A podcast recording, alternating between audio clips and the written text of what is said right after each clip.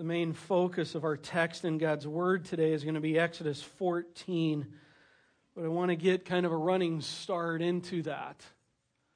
As we've been literally watching God show his people selected by grace what it means to be led by the Lord. Exodus chapter 12. And if you don't have a Bible with you, we'll have some people coming around. You can borrow one. They'd love to have it because we're going to be reading a good amount of text today. Exodus chapter 12. Let's pick up in verse 33.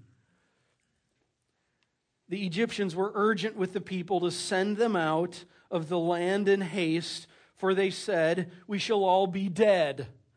Just setting where we're at. If you weren't gone, if you were gone last week, or this is your first time here, we're in the process of, of watching God show Himself, work Himself in the life of Egypt and the life of the Hebrews, and we are really seeing God focus in on the Hebrew people and showing himself, moving himself. The plagues have just come through, and that's why the Egyptians and Pharaoh said, Please leave. We will all be dead. If you remember, the 10th plague had just come. And God had had the people sacrifice an unblemished lamb, a male lamb and put the blood of that sacrificed lamb on the doorway of their home and hunker down, covered by the blood. And God passed over in his judgment. And God was looking for the sign of the blood that was covering the lives of the people. And those whom had the blood covering them God's judgment passed over. Not because they were great, but because the blood of the sacrificed lamb was applied and they were living under it. Oh, so much New Testament truth there. So the Egyptians want them out. Verse 34. So the people took their dough before it was leavened, and their kneading bowls, being bound up in their cloaks on their shoulders. And the people of Israel had also done as Moses told them, for they had asked the Egyptians for silver and gold jewelry and for clothing. Get that? The slaves, the servants, for hundreds of years, asked their, their bosses for their clothing, for their gold, for their jewelry. What are they going to do? No way, dude. And the Lord, verse 36, had given the people favor in the sight of the Egyptians so that uh, they let them have what they asked. Are you kidding me? Let's try that through your neighborhood. Thus they plundered the Egyptians. Listen, they're leaving here. I'm not going to go into it, but they're leaving here and they're leaving with the wealth of Egypt why do they know they're leaving with the wealth, or what for what for are they leaving the wealth of Egypt? I don't think they really have the foggiest clue right now why God is having them plunder the wealth of Egypt. All they know is just take it, ask and go and take it. And they take it. God is going to be using this moment later on in Exodus in a huge way for his glory.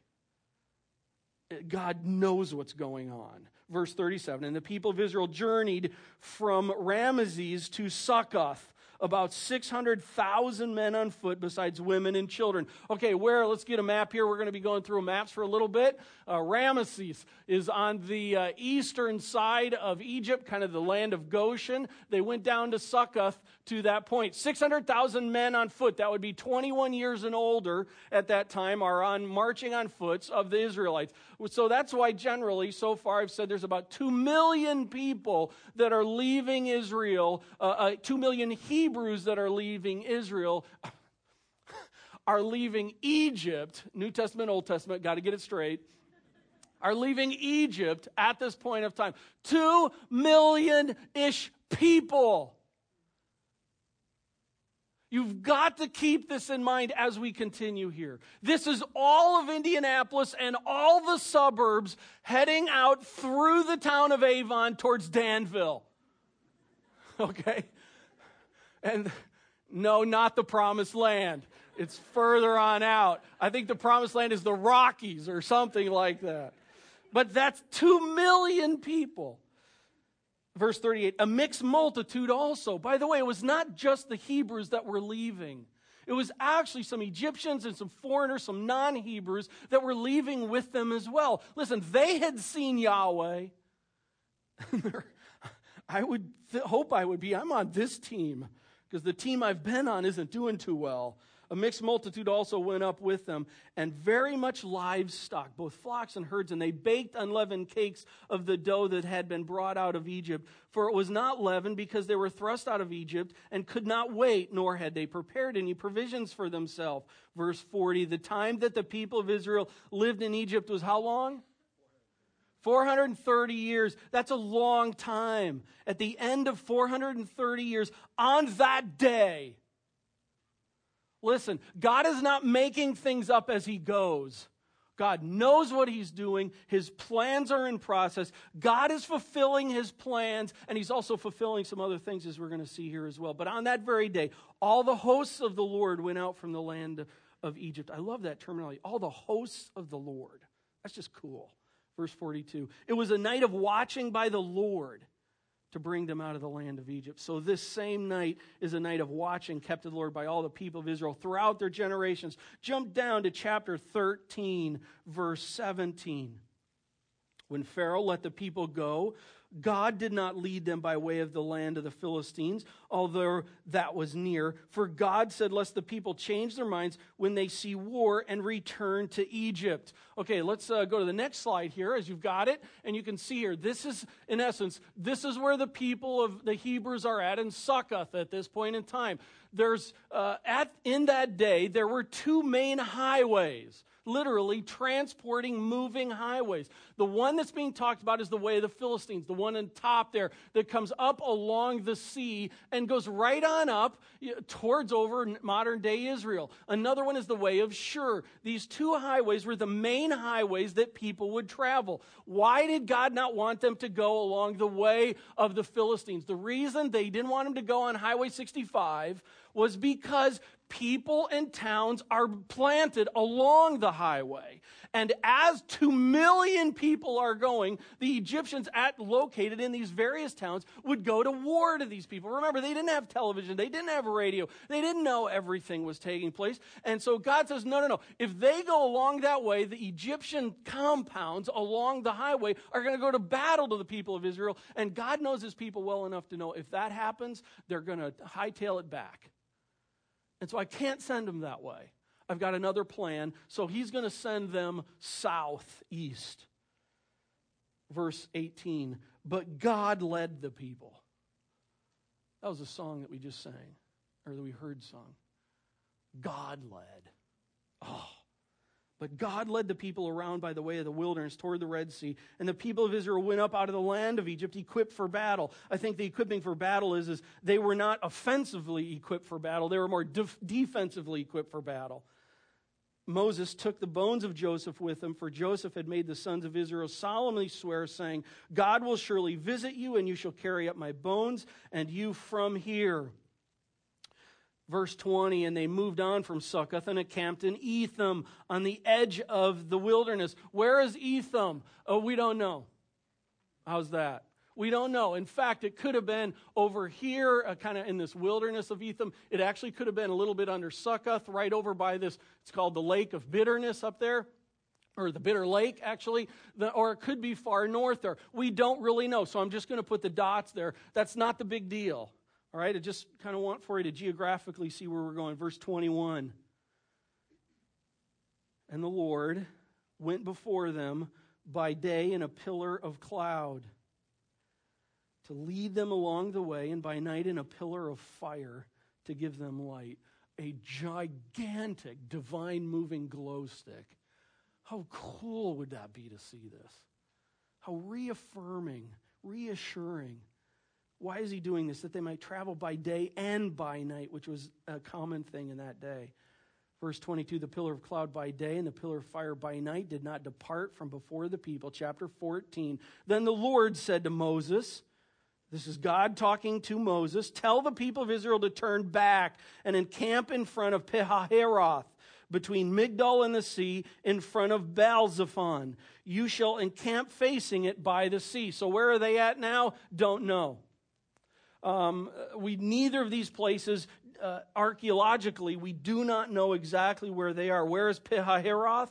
And by the way, it took me a lot of times this week trying to get that down and Baal-zephon can't be pinpointed. Baal-zephon, if you're familiar with Baal, is a god.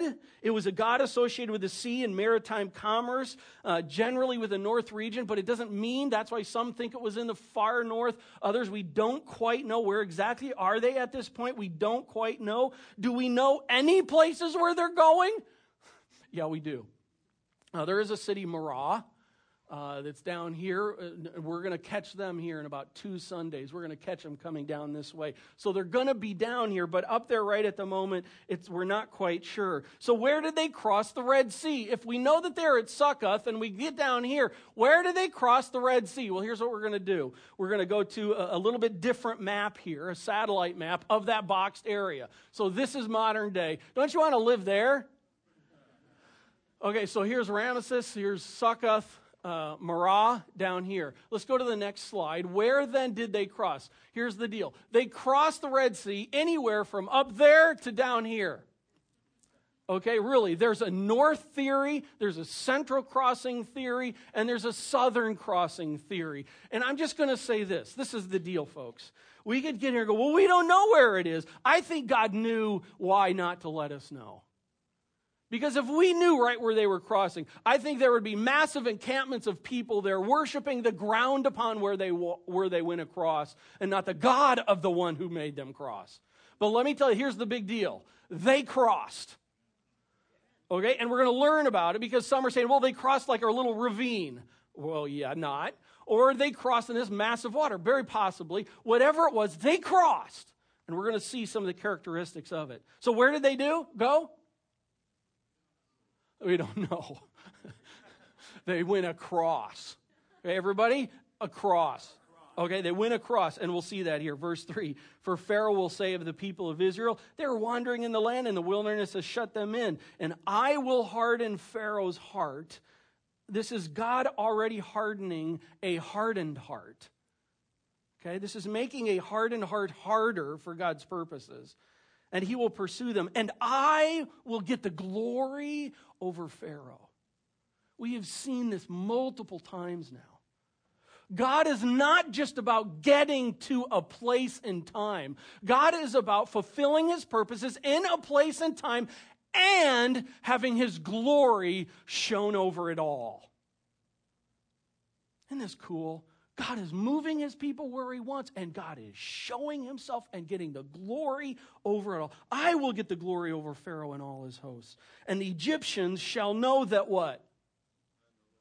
I am the Lord. We've seen that again, time and time again. It is about God's glory, and it is about people knowing that he is the Lord. And they did so. And they did so. Verse 5 When the king of Egypt was told that the people had fled, the mind of Pharaoh and his servants was changed toward the people. And they said, What is this we have done that we have let Israel go from serving us? I give an emphasis there because, again, some, how can God have hardened his heart? Listen, Pharaoh never in his life thought that anybody else was making the decision but him. And here they look at it and they go, We made this decision and we're foolish for letting these people go. I mean, this is our workforce. Verse 6. So he made ready his chariot and took his army with him and took 600 chosen chariots. Not five, not 20, not 100. How many? 600. It's a lot of chariots. How many wheels is that? And all the other chariots of Egypt, so even more on top of that, with officers over them all. And the Lord hardened the heart of Pharaoh, king of Egypt, and he pursued the people of Israel while the people of Israel were going out defiantly. The Egyptians pursued them, all Pharaoh's horses and chariots and his horsemen and his army, and overtook them, encamped at the sea. Did you see? And overtook them uh, by Pihahiroth in front of Baal Zephon. Listen, this is the deal. The whole, all of Egypt, Pharaoh has called really all of Egypt, go get them back. And this massive army in that day is running after these uh, Hebrews that are on their way out. And when Pharaoh, verse 10, drew near, the people of Israel lifted up their eyes, and behold, the Egyptians were marching after them, and they feared greatly. I would too. Here you are, a bunch of literal, almost, if you will, nomads, plundered Egypt, grabbing scraps You've got shields that you're going to, like, what? Shield people to death? And there you are, and you see the Egyptian army that's there, and you look back and you think, we're in trouble. Pay attention. And the people of Israel cried out to the Lord. Uh, yeah, way to go. But here we go. Verse 11. They said to Moses, is it because there are no graves in Egypt that you have taken us out away to die in the wilderness? What have you done to us in bringing us out of Egypt? Is not this what we said you would, what we, what we said to you in Egypt? Leave us alone that we may serve the Egyptians. By the way, that's not what they said. For it would have been better for us to serve the Egyptians than to die in the wilderness. Couple points. Life without a perspective of a sovereign, in control God brings problems. Life without the view that there is a sovereign, in control God brings problems. If life is about me, I'm not happy at this moment there. If life is about my comfort, I'm not happy in this moment there. If life is about me, life is horrifying and empty right now if I'm one of them there. Life without the view of a sovereign and in control God is empty, folks. Purposeless. By the way, another item. We are masters at complaining. I'm in there too. We are bent towards complaining. And why do we complain? Because life is about us. And we struggle with seeing a sovereign, in control God.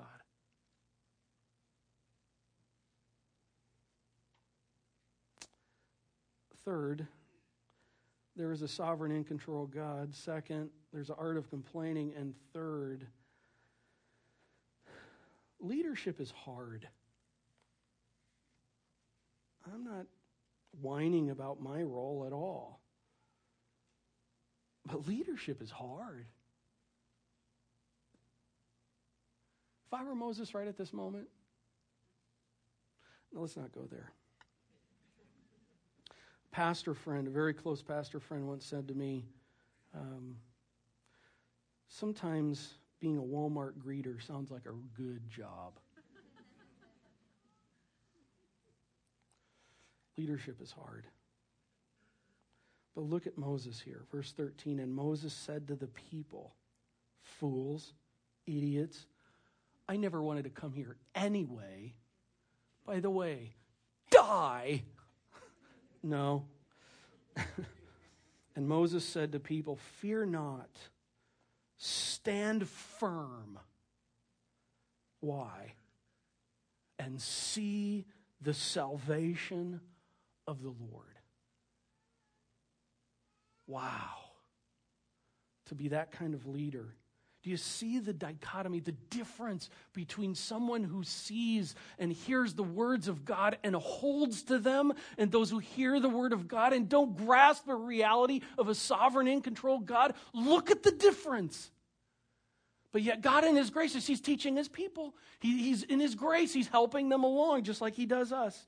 See the salvation of the Lord, which he will work for you today. Oh, the confidence. For the Egyptians, whom you see today, literally, where they're camped, what's going on here is where they're encamped, wherever they are, they're able to actually see the Egyptians there. And Moses, you can just almost picture this. He's going, listen, the Egyptians that you can see uh, over there, uh, you shall never see them again. The Lord will fight for you, and you have only to be silent. Oh, that's my God.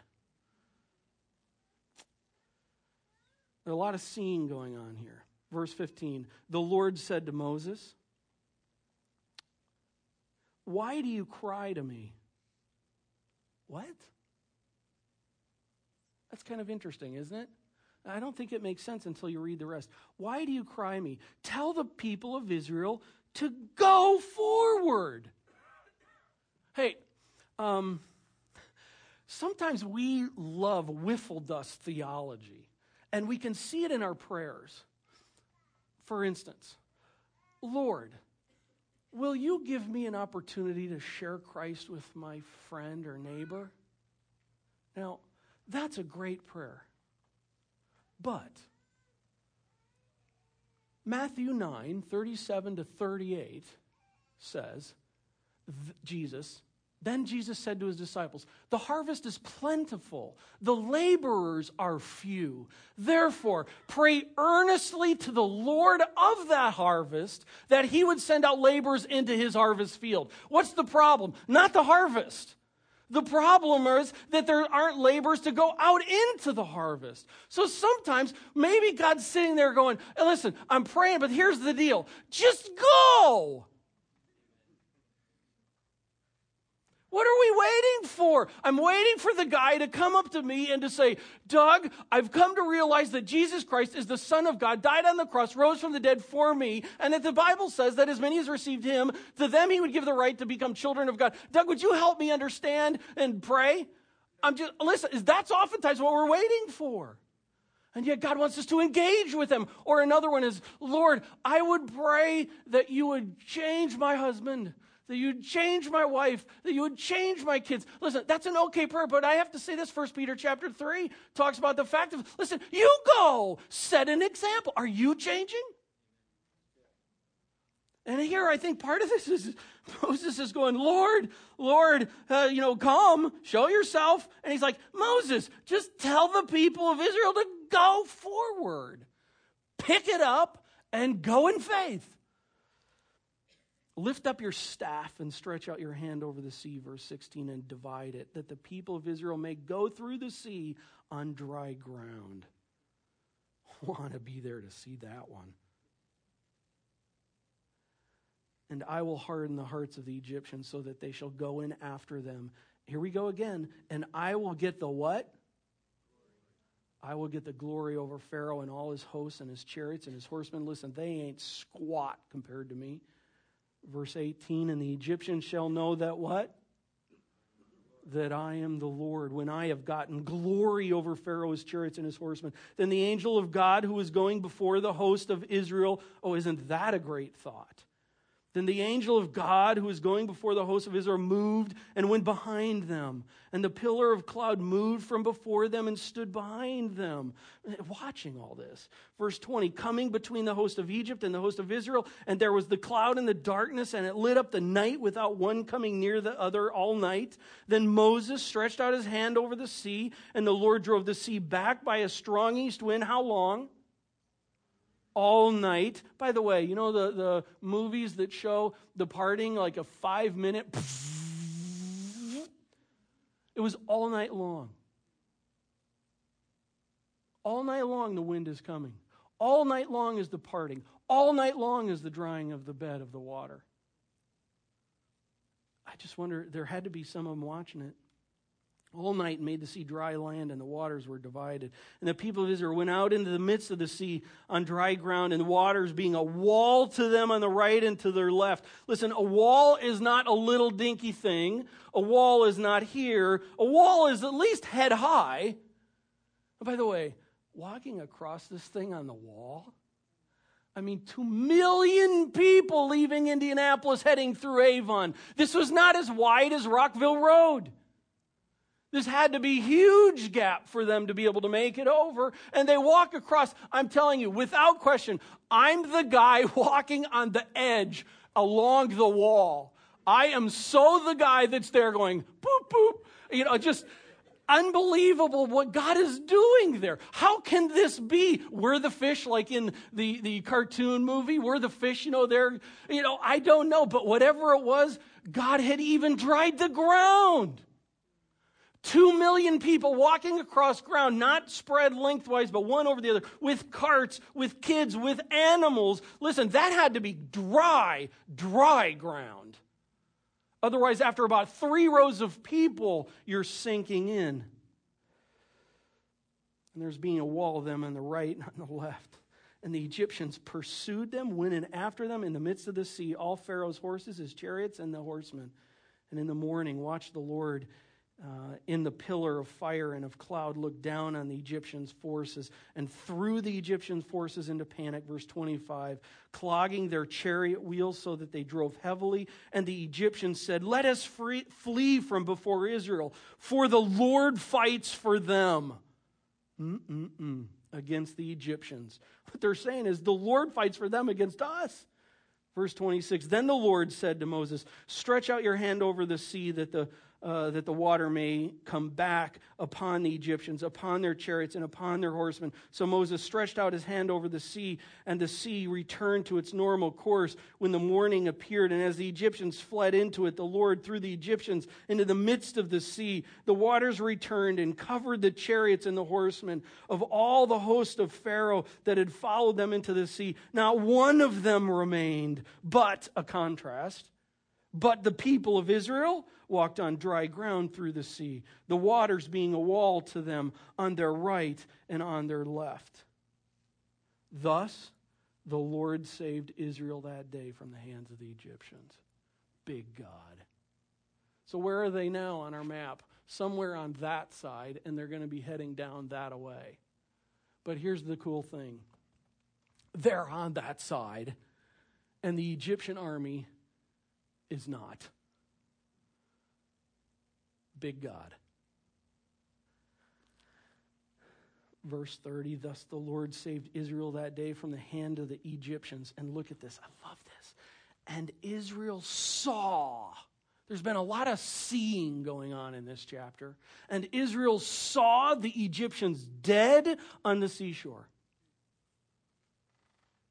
430 years. Let's just say maybe 350 of that or, so as actual servant slaves. And there they are, the taskmasters. The cruelty of what you've known all this time is rolling up dead on the shore that you're on the side of. And all of that is dead the horses, the men, the, the, the army, the wheels, the chariots. It's just all over, and it's death there and life here.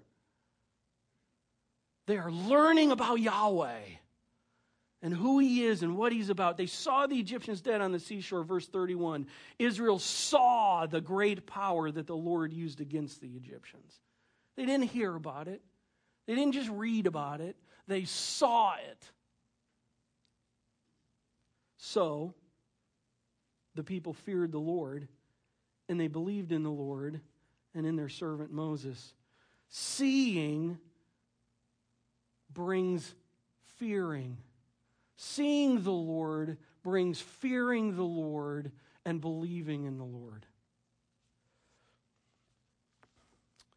Well, what have we seen happen here in Exodus 14? I think four things.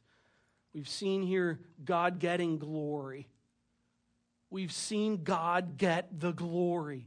We've seen God giving knowledge that He is the Lord.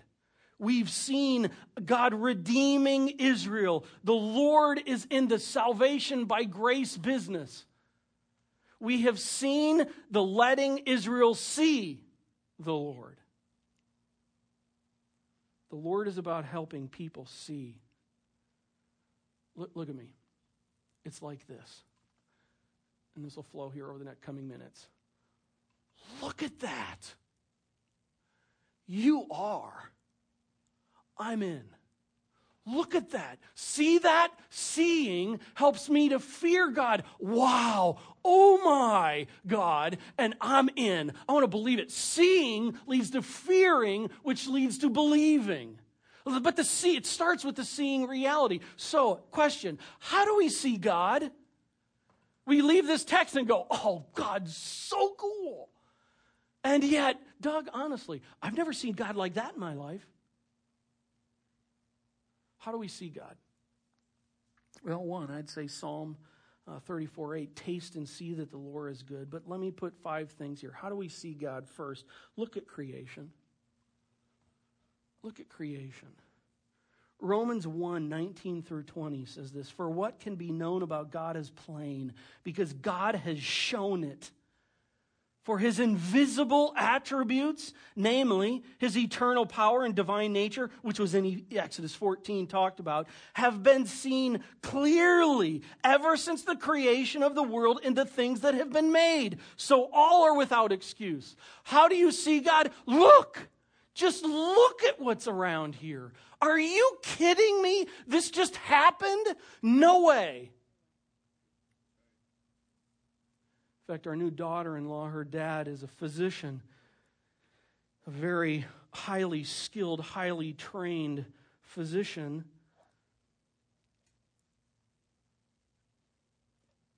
I just love his story, sorry. In the story, talking with him, basically functioned all his life as an atheist. All through college, all through grad, all through residency. And it came down, he says, it was the eyeball. Through everything else, I was coming to a point to where I could explain things in my own mind of creation and how it could come about without a God. But when it came to the eyeball, I could not explain it. It is so complex, it is impossible to explain that things formed into such a complex thing all on its own. Can't do it. And that was the thing. God used the eyeball to bring him to Christ. Look and think. And it's the kind of thing, look, God has shown himself in creation. Secondly, look at history. Proverbs 21 1. The king's heart is a stream of water in the hand of the Lord. He turns it wherever he wills. Yeah, but Doug, is, is God really in control of history? Yes. And in fact, I would encourage you to look at the last 60 years, ever since 1947, when Israel came back on the map, and all that's happening in the last 60 years. Just that period alone. Folks, God is working history to do what He's known since before everything was created. It's in His hands. Look at creation. Look and see. Look at history. Look and see. Third, definitely, look at the scripture. I mean, the Exodus story. Listen, I haven't parted a Red Sea. I haven't crossed a Red Sea. But you know what? Don't need to because it's already been done. And the wonderful thing is, is we get to see God right here. This is where God shows himself so clearly with such immense detail. Look in the scripture. 2 Peter 1 3 through 4 says, His word has given us everything we need for life and godliness. Not everything I want to know, but everything we need to know. Look and see the Lord in Scripture. Look at life change. Look at Moses. Holy camole. Look at this guy the change taking place in his life. Uh, uh, look at the disciples. Look at Paul. Look at the Corinthians. Write down 1 Corinthians 6, 9 through 11. Go back and take a look. Paul is writing them, telling them this huge list of these sins, these great sins that are there. And he says, you know, but people are doing this and this and this and this and this. And then in there he says, and we're such some of you. There's hope right there. These people were those evil things. Saved by grace. Look at life change that's going on. Go to Ephesians, read Ephesians 1, 2, and 3. Look at what God has done for the person who is saved in Jesus Christ. Oh, my word, look and see. Look at life change. by the way, follower of Christ, I'm talking about present life change as well. So often, we go back and we go, Yeah, I came to Christ back there and I saw what the scripture said about a relationship with God through Jesus Christ. And ever since there, that's been the only seeing time. And ever there's been this gap and not a continuous moving of seeing. I'm talking about seeing is an ongoing reality. And fifth, look at what I'm calling together. Just look at together. What do I mean by that? Quickly. I think we have over personalized the gospel. We have over individualized the gospel and lost sight of the body reality. It's just about Jesus died for me. It's me and him, and me and him, and me and him. I don't think that's a picture the scriptures give fully. That is definitely part of it. But when I come to Christ, I am part of his body. And just an observation I'm making, I'm going to leave it at that, a Doug observation here. Not scripture, but a Doug observation. And that is, is that the longer I go interacting with people, and the longer I have the opportunity to interact with folks, a characteristic I'm seeing as people are coming and talking, and just it's like there's no life change in my life. I'm just struggling to see God in it. And one of the things I'm seeing is a common thing, not all the time, but a common thing, is that those folks oftentimes live alone in their walk with Christ that it's me and God.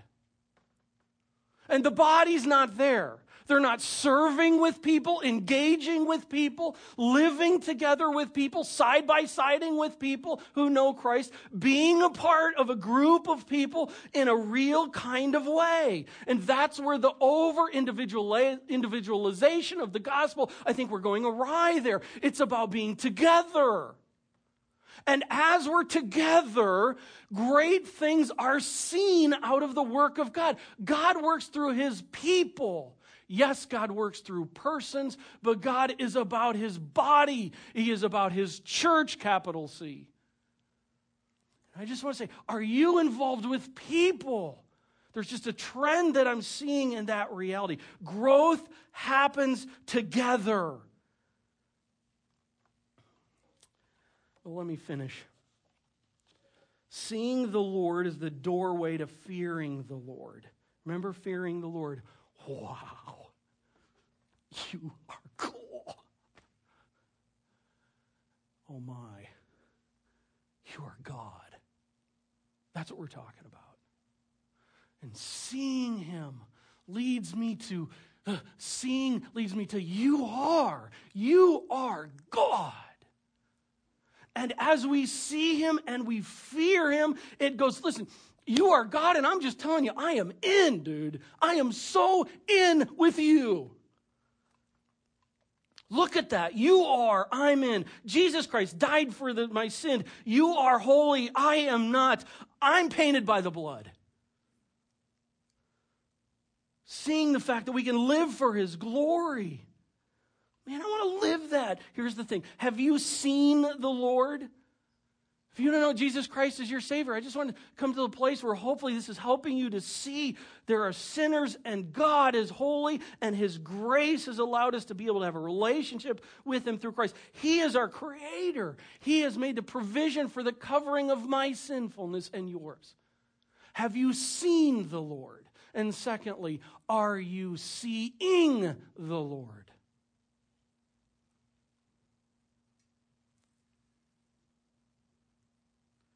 Is you're believing just looking back at a time? Or is it about an ongoing, dynamic relationship that's getting deeper and deeper and more real and more real? These last couple weeks for me, I've just been thinking on some things, frankly, like I've never thought before.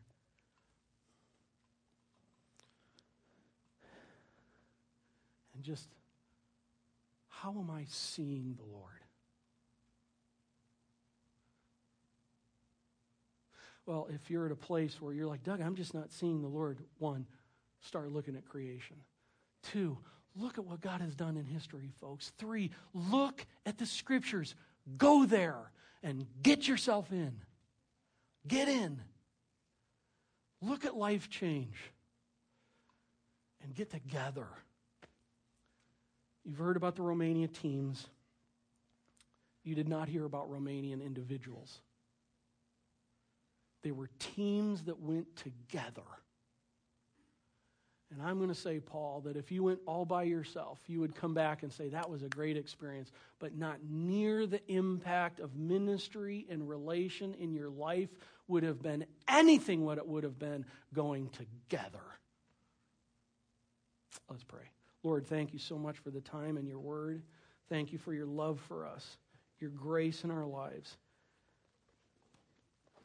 Lord, I pray today if there's anyone here who is just at a place in their life where, Doug, I'm just, I'm just at a dry spot. I pray they would get in your word and they would taste and see you. And as seeing you would drive us to understanding you and walking with you. Lord, I thank you so much for a group of people who are doing so much of this right now here. I just tell you, as the pastor here, if you will, I am so blessed with a group of people that are engaged in the seeing of you. May we continue to do so. The wonderful name of Christ. Amen. Well, let's stand together this morning and let us celebrate the victory that we have in Jesus Christ. And we can see that this morning. Let's boast in Christ alone as we're leaving this morning. Let not the wise man boast in his wisdom, or the strong man boast in his strength. Let not the rich man boast in his riches, but let the humble come and give thanks to the one who made us, the one who saved us.